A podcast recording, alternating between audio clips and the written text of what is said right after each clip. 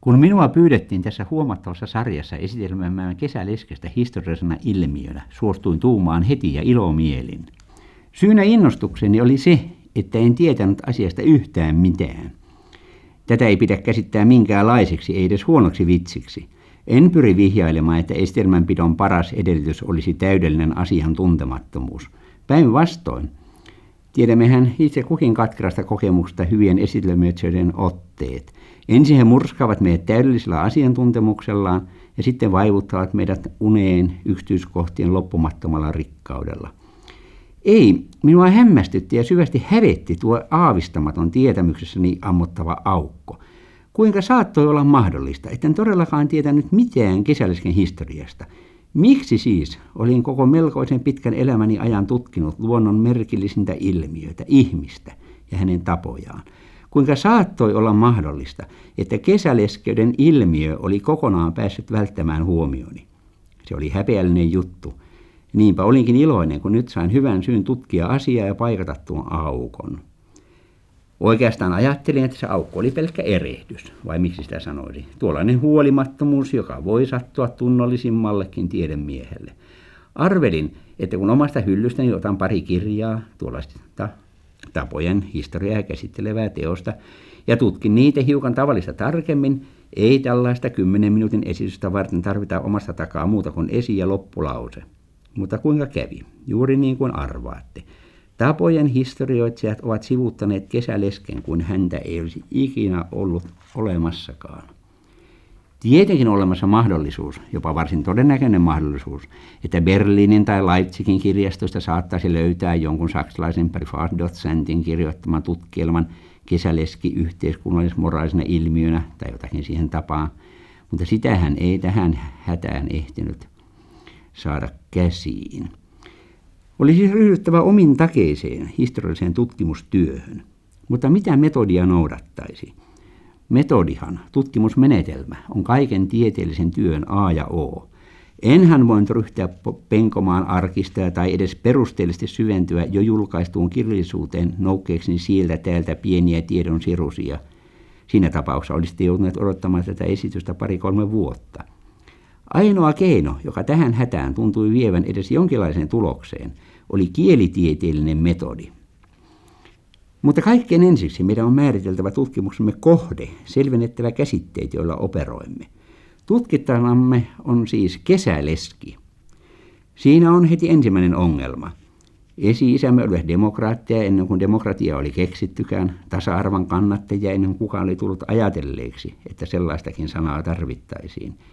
Niinpä esi-isämme hylkäsivät kaiken karsinoinen pannessaan kokoon suomen kieltä. Kun muut kansat erottivat sanat miespuolisia ja naispuolisiin, vieläpä sukupuolettomiinkin, suomen kieli ei laittanut mitään sukupuolellisia raja-aitoja. Niinpä kesäleski tälläkin hetkellä voi merkitä naista yhtä hyvin kuin miestäkin. Nyt meidän on kerta kaikkisen tieteellisen selvyyden vuoksi sovittava, että tutkimuksemme aiheena on kesäleski mies. Tämä voi tuntua tieteelliseen ajatteluun tottumattomasta turhalta hiuksen halkomiselta, mutta metodimme vuoksi meidän on oltava erityisen tarkkoja. Mehän emme voi turvautua suomen kieleen tässä tutkimuksessamme, koska suomea on kirjallisesti viljelty vasta surullisen lyhyt aika. Meidän on tätä kielitieteellistä metodia noudattaessamme koko ajan pitäydyttävä vieraisiin kieliin, joissa kesäleski vaimo näyttelee suurta osaa. Se sana on paljon vanhempi kesäleski miestä, joka onkin vain vaimon johdannainen. Mutta ennen kuin siihen puutumme, me voimme tällä oivallisella metodillamme piirtää kesäleskemme, siis miehen, maantieteellisen levinneisyyden. Tämä seikka on tuollaisia tieteen pieniä ihmeitä, ilmaisia lahjoja, jotka hyvä metodi antaa yllättyneelle tiedemiehelle. Kun tutkimme sanakirjoja, havaitsemme, että kesäleski on pohjoinen ilmiö, jonka etelärajana on tuo kuuluisa viiniraja, joka erottaa protestanttisen maailman katolilaisesta. Ranskasta emme löydä kesäleskelle vastinetta, vaikka siinä maassa muuten voidaan elää. No, taikka no, vivre en garçon, siis elää poikamiehen lailla. Italiassa kesäleski on marito la cui moglie ein viaggio, siis tällainen pitkä selitys, joka tarkoittaa, että aviomies, tarkoittaa aviomiestä, jonka vaimo on matkoilla. Espanjassa taas se on marido cuya mujer está ausente, mies, jonka vaimo on poissa. Siis mitään omaa sanaa ei ole olemassa. Portugalista tosi löydämme hiukan nokkalamman käännöksen. Solteiro interino, tilapäinen poikamies, jonka kohdalla kannattaisi jäädä pohtimaan portugalilaisen yhteiskunnan oloja, mutta valitettavasti meillä ei ole siihen nyt aikaa. Kiiroisemme vain panemaan merkille, että Argentiinan Espanjassa tunnetaan sanonta viuda de paha, joka merkitsee kesäiski vaimoa.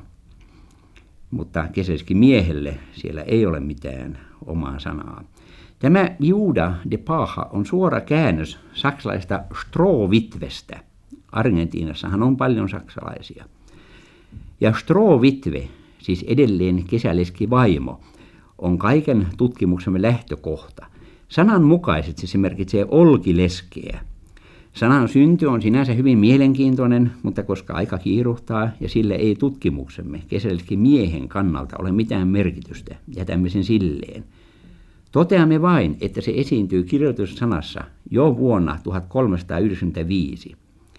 Siitä johdettu miehinen muoto, Strohwitwer, sananmukaisesti siis olkileskimies, ilmestyi kirjallisuuteen vasta yli 300 vuotta myöhemmin, vuonna 1716.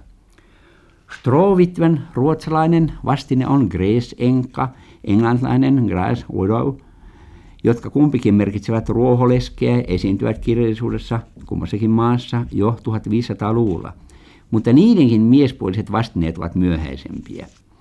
Englannin Gras Widower, siis kesäleski mies, tuli kirjallisuuteen 1700-luvun keskivaiheella Ruotsin Gräs Enkling vuonna 1797.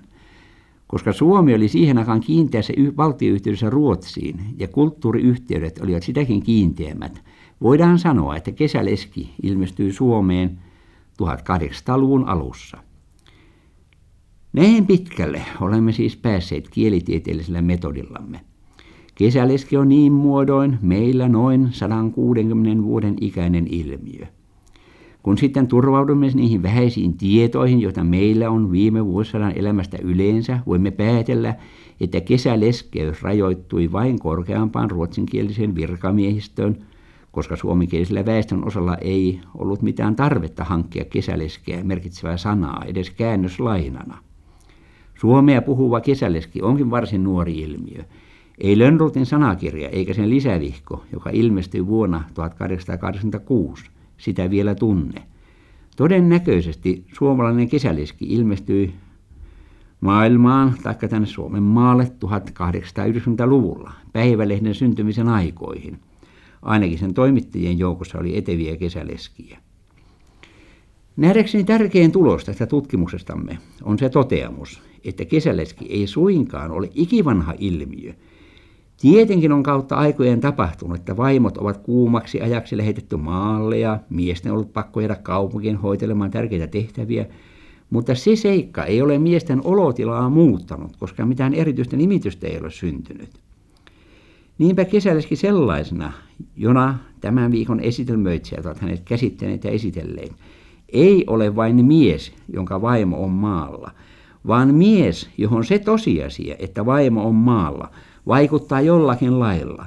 Toisin sanoen mies, jonka yksi näistä elämää sävyttää vaimon varjo, milloin uhkaavana ja pelottavana, milloin orpouden ja suloisen kaipuun värittämänä.